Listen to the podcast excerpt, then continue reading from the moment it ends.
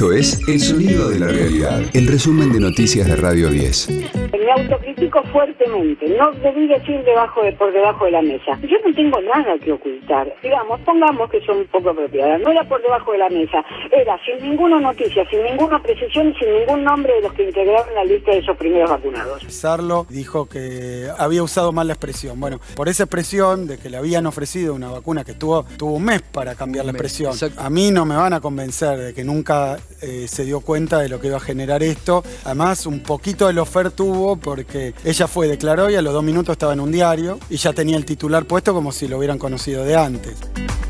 La intelectual argentina Beatriz Sarlo reconoció en la justicia que la oferta de vacunación que había recibido, que ella definió como por debajo de la mesa, en realidad fue una convocatoria para participar de una campaña de concientización sobre la importancia de inmunizarse.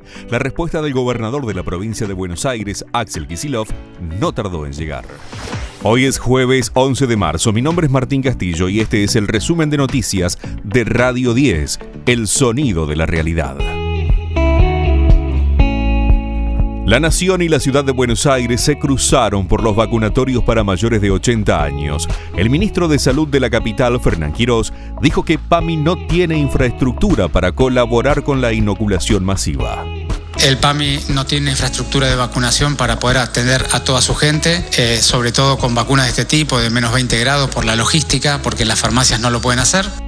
La directora del PAMI, Luana Volnovich, le contestó en Radio 10 al ministro Quirós. Es raro, ¿no? Porque somos el organismo que hace 50 años vacuna todos los años a millones y millones de argentinos, lo cual no tiene ningún, no tiene ningún sentido. Además, ellos no han venido a fiscalizar los lugares que nosotros ofrecimos, así que no sé qué infieren. Por ejemplo, en los hospitales nosotros ya estamos todos, a los, todos los trabajadores de salud. Escucha a Gustavo Silvestre y a Pablo Dugan en las mañanas de Radio 10.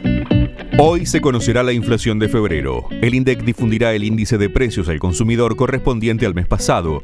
El aumento volvería a estar explicado principalmente por la suba de alimentos y bebidas. En el primer bimestre de 2021, los precios minoristas avanzarán un 7,5%.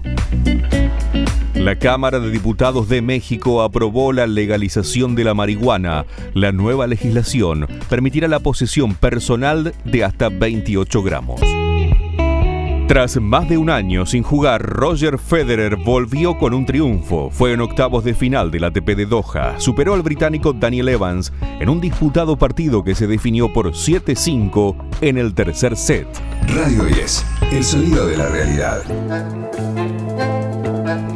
100 años de Astor Piazzolla, el creador que cambió para siempre el tango. Su obra ya es un clásico del siglo XX.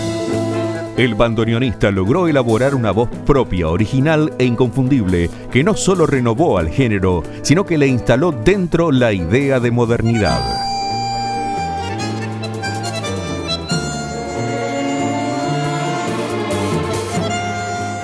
Este fue el diario del jueves 11 de marzo de Radio 10, El Sonido de la Realidad.